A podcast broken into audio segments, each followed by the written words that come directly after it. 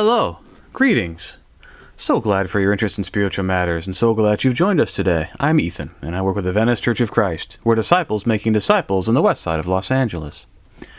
In Matthew chapter 16 and in verse 18, after Peter confessed that Jesus is the Christ, the Son of the living God, Jesus commended him and said that he uh, is Peter, and on this rock I will build my church, and the gates of hell shall not prevail against it.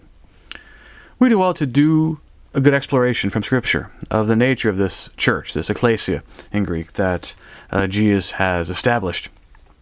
And a very important part of understanding uh, the nature of the church is understand the nature of its work. In 1 Timothy chapter 5 and verse 16, we get a very important lesson about the church. Paul says to Timothy, if any believing woman has relatives who are widows, let her care for them. Let the church not be burdened, so that it may care for those who are really widows. What's important to notice here is that from this verse we can see there are times when God has not burdened the church with various tasks, that it may be profitable and better for others to bear. And there have been significant controversies throughout time especially in churches of Christ these days, regarding certain practices that, in fact, according to the scriptures, would overburden the church. Previous time we've discussed the work of the local church, and we see that in the scriptures, the church is supposed to be active in uh, providing benevolent support for its members and for those other Christians and other places who may be in need. It is to support evangelists and the work of evangelism. It is to support the edification and encouragement of itself. It must stand for the truth. That is what God has given the church as a local church to do. But there's a lot of practices well beyond this that many churches now engage in. These practices include, but are not limited to, church benevolence to non saints, church support of centers of education, fellowship halls, gymnasiums, hospitals, and now coffee shops and things of that sort. Let us spend some time examining the Scriptures and see what they have to say about matters like these. Perhaps the most contentious matter involves whether the church can give benevolence or financial support to those who are not of a local church or who are not within the fold of Christ in another place. Now, within churches of Christ, this matter caused significant divisions in the 1940s and 1950s. The question was about authority. Does a church have the authority to give benevolence to orphans' homes, to have food pantries, and things of that nature as the local church? It's important to note that nowhere in the New Testament do we have any command for the local church to participate in these actions. There is no example of the church participating in these actions. There's no reason to demand that the church was doing these things as the church. Uh, the church, as we have said, is burdened with the support of those saints in need. We see this in Acts 11, 28 through 30, when relief was brought to Jerusalem because of the impending famine uh, prophesied by Agabus. And in 2 Corinthians 8 and 9, 1 Corinthians 16, Paul uh, anticipates the need of needy saints in Jerusalem again as he's making his trip back. He pr- pr- picks up support from churches throughout Galatia, uh, Achaia, and Macedonia. Now, it may be that somebody who is not in the body is assisted incidentally when we help a saint in need. So, if there is a Christian who is in need and they are married to somebody who's not a Christian, that person may indirectly benefit. Uh, we can see that the church has not been burdened anywhere with directly assisting those who are outside the body of Christ, which is consistent with the purpose of the church. The church is present for the edification, and the encouragement of itself. It needs to build itself up in love in Ephesians 4 11 through 16, 1 Corinthians 14, and Hebrews 10 emphasize this work of edification and encouragement. So the church's focus is inward, its own self promotion.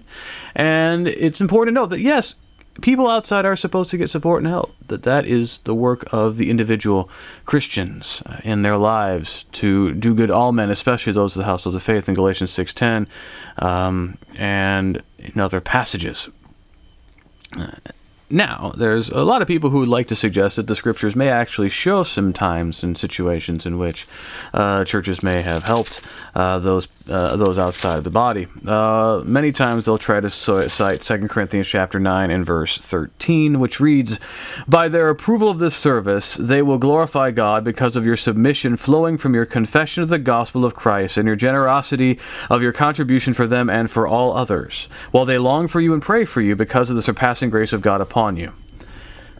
In context, this is about, again, the saints in Judea. And how the Christians in Corinth were collecting for their needs. And so many would suggest that the for them and for others, for all, for all others in the ESV, that those for all would be uh, all the other people who were not members of the church. Uh, but when we look at that passage, it's you can't necessarily make that argument. There is no guarantee that all others are all other people outside the body. They could be for all other saints, all other Christians in other places as well. And you consider uh, for them and for all others, while they, who are the they? They is a collection of all the objects before them and all others, long and pray for you. Uh, that strongly suggests that these people are praying and longing for these fellow Christians, something that doesn't seem to make a lot of sense if, in fact, uh, these are non saints. These are not people who are members of the church or not Christians. And so all others are other Christians who have received benevolence from the hand of the Corinthians.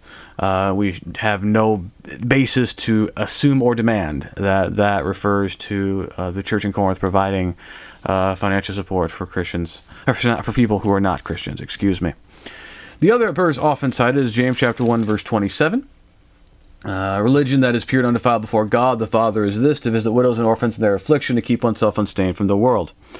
Uh, the idea, well, look, we're, supposed to visit widows and orphans in their distress, therefore the church should support uh, any widows and orphans, not just those of the church. But we need to be careful and understand what the verse is saying. Who does God expect to do this? And we look at the rest of the verse to keep oneself unstained from the world uh, the object here, the person that James is talking to, is not the church as such, but individual Christians. Individual Christians are the ones who are to visit widows and orphans in their distress, and individual Christians are the ones who are to keep themselves unstained from the world. Uh, the collective is not in view, the individual Christian is in view. And that's something important to keep in mind as we turn to the other scripture most often cited, which was the one we mentioned earlier, Galatians 6 and verse 10. So then, as we have opportunity, let us do good to everyone, and especially to those who are the household of faith. It'll be argued, see, we are to do this.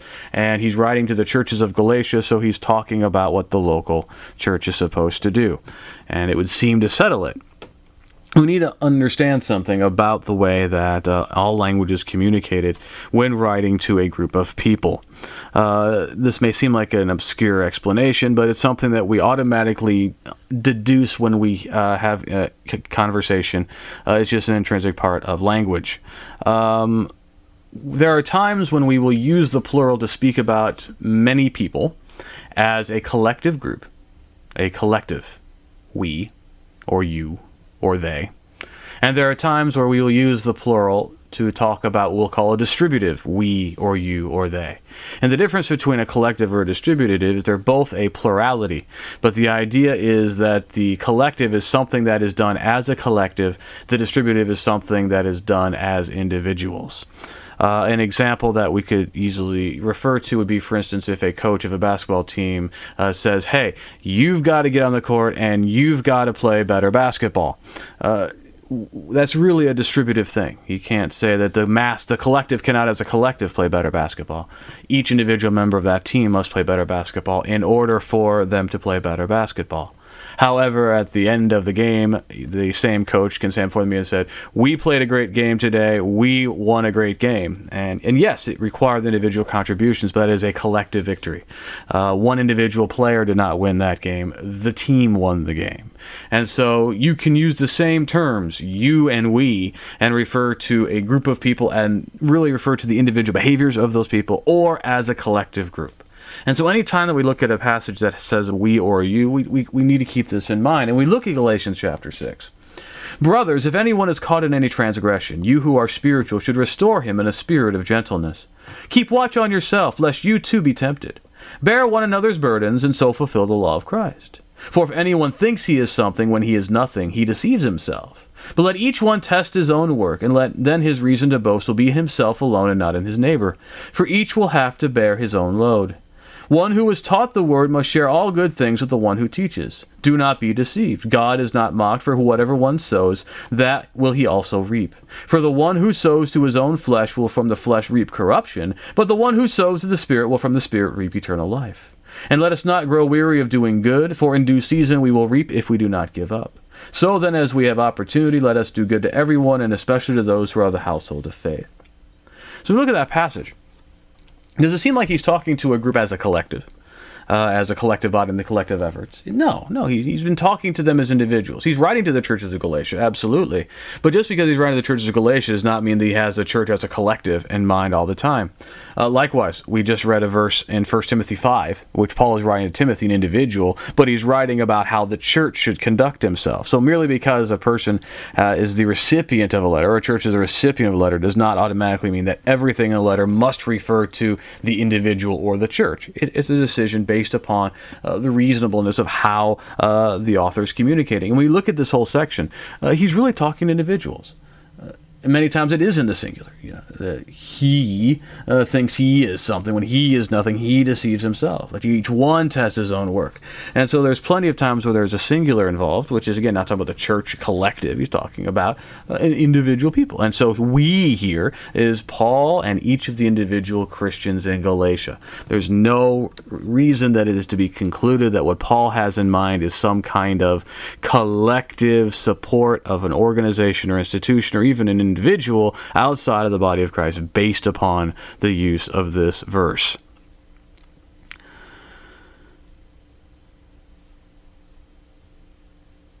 So I hope that we can see that the scriptures here are insufficient to prove the case that yes, God expects the church to provide support to non-Christians. This may seem very startling to people because so much of what people associate with the church is helping people in need. And again, we want to stress it's important for people need to be helped. But Jesus did it himself. And Jesus expected the apostles to do that, and Jesus encouraged the apostles to encourage people to do that. Uh, why does it have to be done through the work and agency of the corporate collective?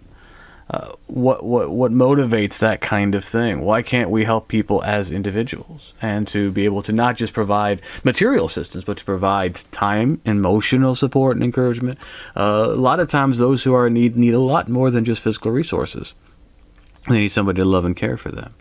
And so it's very clear, very important that we uh, emphasize here that the scriptures do burden the individual to assist those outside the body. Galatians 6:10 is absolutely written to individual Christians and needs to be stressed that individual Christians need to be active in that work. And so let us do this work helping those who are in need uh, outside the body, but especially help those who are of the household of faith. And it also should be stressed that just because the local congregation can help those in need of, of fellow Christians, that does not uh, mean that individual Christians should not do so as well. There's plenty of passages, this one included, that would suggest that individual Christians need to help other Christians in need as well. We mentioned when we talked about the issue of congregational support and benevolence of non-saints that that was a major issue that divided churches of Christ in the 1940s and 1950s that was the issue to get people get in the door. But the real issue back in the 40s and 50s was whether the church can support institutions of higher learning. Therefore, is, is there authority in the New Testament for the church to give money to, especially colleges, but it would also extend to uh, elementary school, middle school, high school, and so on and so forth. Again, we look in the pages of Scripture, there is no command, example, or informa- inference to suggest that, in fact, the local church has ever been burdened with the expectation to run, facilitate, or financially support a, a elementary school, a middle school, high school, college, or even a college of preaching. In fact, uh, there were secular centers of learning. In fact, in Acts 19, Paul uh, rented the Hall of Tyrannus or use the Hall of Tyrannus in the middle of the day when Tyrannus was not using it to teach his students. So again, there were uh, centers of learning, but we don't see the church involved in those. Uh, the prevailing example is what we see in the pastoral letters, uh, First Timothy, Second Timothy, and Titus, where Paul is encouraging Timothy and Titus uh, in their work. It's the, he seemed to have been their mentor. He mentored them. He guided them in their work. Uh, Jesus and the apostles. What what did Jesus do? Jesus didn't send them to some school. Jesus taught and trained them in the field. In 2 Timothy 2 and verse 2, what you have heard from me in the presence of many witnesses, and trust the faithful men who will be able to teach others also. So, yes, there is absolutely a need for, for instance, preachers to be trained. Um, there is absolutely a need for instruction in the faith. The church is all about instruction in the faith, but it doesn't have to set up a separate institution to do that. It itself is the institution which God expects to uphold the truth, to be the pillar and support of the truth in 1 Timothy 3 and in verse 15. Uh, it has not been given to other organizations to do that work in, with support of local congregations. Uh, the local congregations have no authority to provide assistance for that work. If individuals want to sub- create such a thing and to fund such a thing and to engage in such a thing, uh, they have that liberty to do so. It may not be the most profitable way of going about things, but that's what they can do. Um, if the church needs training of its people, it needs to facilitate that training and ask itself uh, what the need would be for official certification and from whom and to what end church has not been burdened with the financial support of centers of higher learning, especially in secular matters. Another matter that has come about with the growth of facilities and the use of facilities is the present practice of building a fellowship hall. A fellowship hall is a building constructed to structure and facilitate common meals. Such a facility is often claimed to be authorized because the church is supposed to have fellowship, and it is believed that the fellowship hall is thus an expedient to the fellowship that Christians are to have with one another, where there is an explicit chain of, of authority. Uh, many times, often, the attempt to justify the fellowship hall will simply be an appeal to say, Are you telling me we can't eat in a building? To try to find some point of hypocrisy if somebody has eaten in a church building, say, Ah, you've eaten in a church building, therefore we can have a fellowship hall. Uh, neither of these lines of arguments are very persuasive. Uh, first and foremost, the idea of if it is a difficulty, if there's no authority in a, in a church, excuse me, if there is no authority to eat any food in any church building, uh, then there's no authority for it. If certain people are being hypocritical about it, that hypocrisy doesn't provide authority. Hypocrisy doesn't justify it. And even if we could suggest, and I certainly would not say that uh, it is a sin to eat in a building. The issue has never been is it sin to eat in a building. The question has been by what authority has the church been given to expedite or facilitate its members sharing meals? And the answer is there is no such authority. Now, let us consider this claim about fellowship. And the idea that the church is commanded to have fellowship is an indication of a confused understanding of what fellowship is supposed to be in the New Testament. The word fellowship is from the Greek word koinonia, which means also association, community, joint participation. The verb form, the word means to have the state of fellowship, association, community, or joint participation. The verb is not an active verb of behavior, it is a stative verb. It is a verb indicating a state of existence. Uh, the verb means you have a relationship. That's why association is very important. One to say, "Hey, uh, we need to do association. We need to, you know, we need to associate," and therefore think that associate is itself a behavior. Like you can, uh, eating is associating. Uh, you associate when eating, but we would never assume that those two are the same thing. The way that sometimes fellowship and food end up being equated um, we have association with each other. We and we manifest that association by doing various actions together. So, absolutely, Christians are to have association. A church is, in fact, they collect people who have association as uh, fellow Christians and as the local body of Christ in that area, that local church. Absolutely, no argument there. Uh, Christians are to devote themselves to that association. Acts two forty two, other places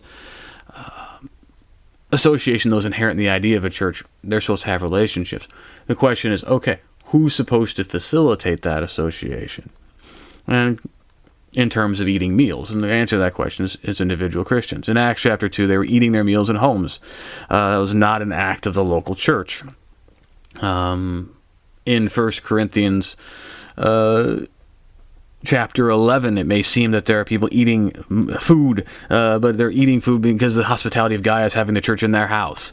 Uh, so there's hospitality there. And 1 Peter 4 9, that's the whole thing, showing hospitality one to another without grumbling. The individual Christian has been burdened with the expectation of having people into their houses. That if there's going to be a fellowship hall, it needs to be somebody's house, or we can people can agree to go meet somewhere else at a, a restaurant or something of the sort. And it's very important to understand the idea of an exped to be expedited. Um, because again, Christians can eat together. Very important emphasis. Christians can eat together. We see that in Acts 2.47, Acts 20.11, other places. Christians ate meals together, did so frequently. But to expedite something, and expedition, things, you know, expedients are, are used all the time. People talk about expedients all the time, and it's almost mechanical. Oh, that's just an expedient. That's an expedient. That's an expedient, and, and that's just a way of like finding authority for something, but it's not really critically examined. What authorizes an expedient? Well, you need to have some kind of command or some kind of thing to expedite. Uh, and there's no example in Scripture, there's no command in Scripture for the church to be expediting what is an example of what individuals are doing. Uh, we can expedite commands. We can facilitate doing the commands. Do we need to facilitate observing examples at the same level as facilitating commands? That's an open question. Um, expediencies are not in and of themselves wrong. We often use church buildings themselves are an expedient, a way to facilitate the church coming together to assemble as it's been commanded to do in Hebrews 10:25. But there's a commandment there. We can look at other commands that we uh, can expedite through various means. You know, we come together so we can drive there, we can go tell people about Jesus. Uh, but the church has never been commanded to share common meals when there are examples of it, individual Christians are facilitating it. The church is not paying for space for Christians to come together and share a meal. There's none of that in the scriptures. There's no command for that in scriptures. If individual Christians want to uh, rent a space, individual Christians want to build a building on land they own for that purpose, they have every right to do that as a way they can show hospitality to their fellow Christians. But in all of this, there is no authority from the scripture for a local congregation to devote major resources to build a facility for the express purpose of sharing meals. The church has not been burdened with providing a fellowship hall or a kitchen to facilitate brethren eating together. And there's also uh, coffee shops and gymnasiums and things of that nature. Gymnasiums, um, you can probably conclude that if it, you can't have any we don't have authority for the church to build a building to share meals where you know hey christians actually share meals in scripture. Then uh, working out gymnasium which has no basis in scripture. In fact the only verse that such a thing is talked about in second timothy. Uh, paul stresses that in fact uh, this discipline and, exercise in the physical body is of uh, lesser value than the spiritual um, exercise in christ that there's no authority for it. But a lot of times there's ingenious ways of trying to authorize such a thing by an appeal to benevolence, by excuse me, evangelism. That uh, hey, um, we take the opportunity to invite people to our gym who may not be Christians. They can play some games with us. They can you know work out, and we can tell them about Jesus. And in fact, fellowship halls can sometimes be justified that. But there's a whole lot of things that end up getting justified that way. That this is a means of doing evangelism. And let's be honest, there's a lot of expedience involved in evangelism. Uh, the way we tell people about Jesus uh, is not specified to a significant degree. That's why we can, for instance, have this conversation um, mediated by the internet uh, using technology that did not exist in the first century. Um, that's where we can do, do lots of different things in ways they could never have done it in the first century. On the other hand, just because there's a lot of expediency doesn't mean that we can justify every expediency, because any expediency still has to fall within some kind of parameter of authority. Uh, there's no way that you can seriously suggest that the primary purpose of a gymnasium is for evangelism. A gymnasium purpose is to provide a place for people to work out or to exercise or to play games or things of that nature. That's what the primary purpose is for. Uh, the church has not been burdened with creating facilities to provide an opportunity to evangelize like that. Uh, we can take, for instance, a church building which has been built for the purpose of the assembly and say that as an additional use, we can meet in there for Bible study or to help people come to a knowledge of, of Jesus because the primary authority of that building has come elsewhere. If the only reason we were going to build a building was to have conversations with people, uh, to convert them to Jesus, then the building would not be authorized because that is, that we have not been there's no need to facilitate that. The church has not been burdened with facilitating that. the church has been burdened with the facilitation of the assembling of the saints, not every single way a person might possibly tell somebody else about Jesus. And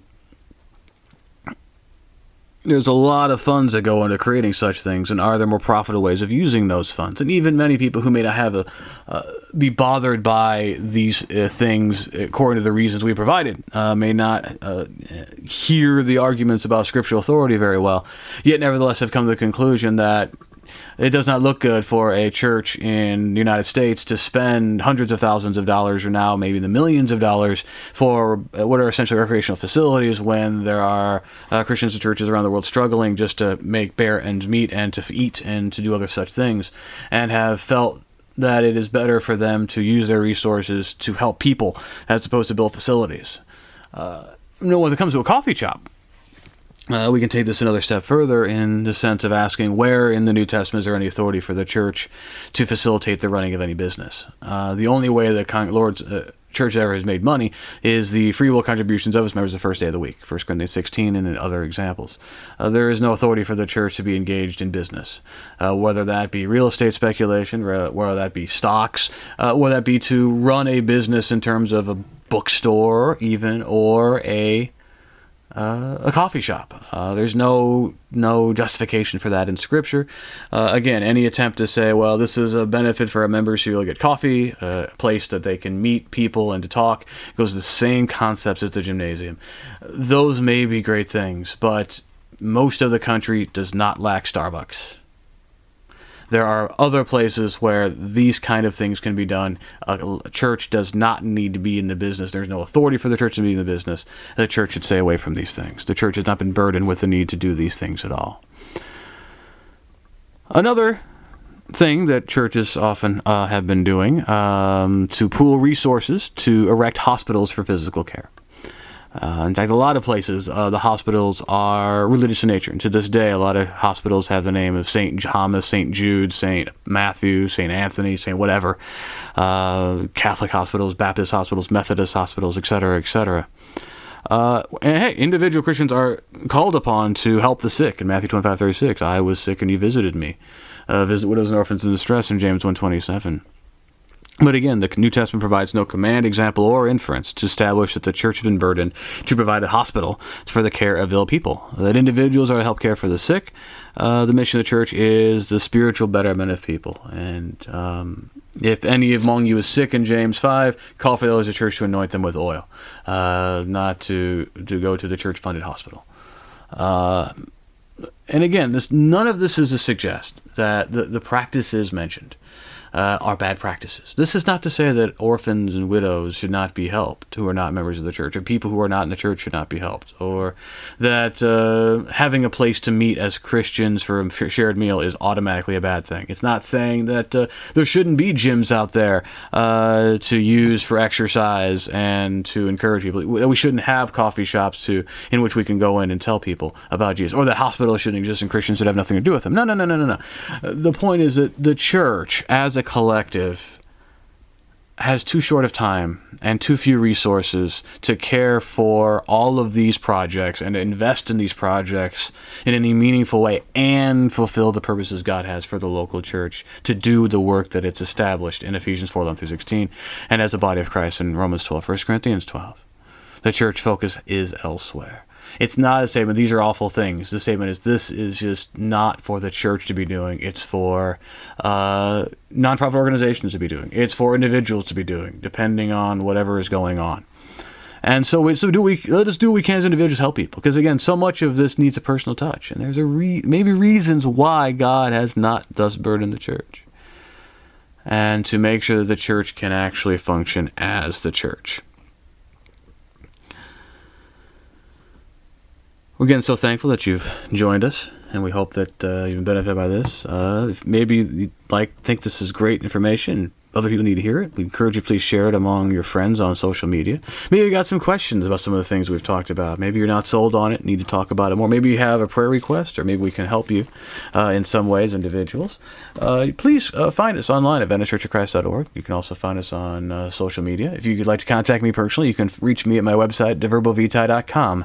That's www.deverbovitae.com. We again thank you. Have a great day.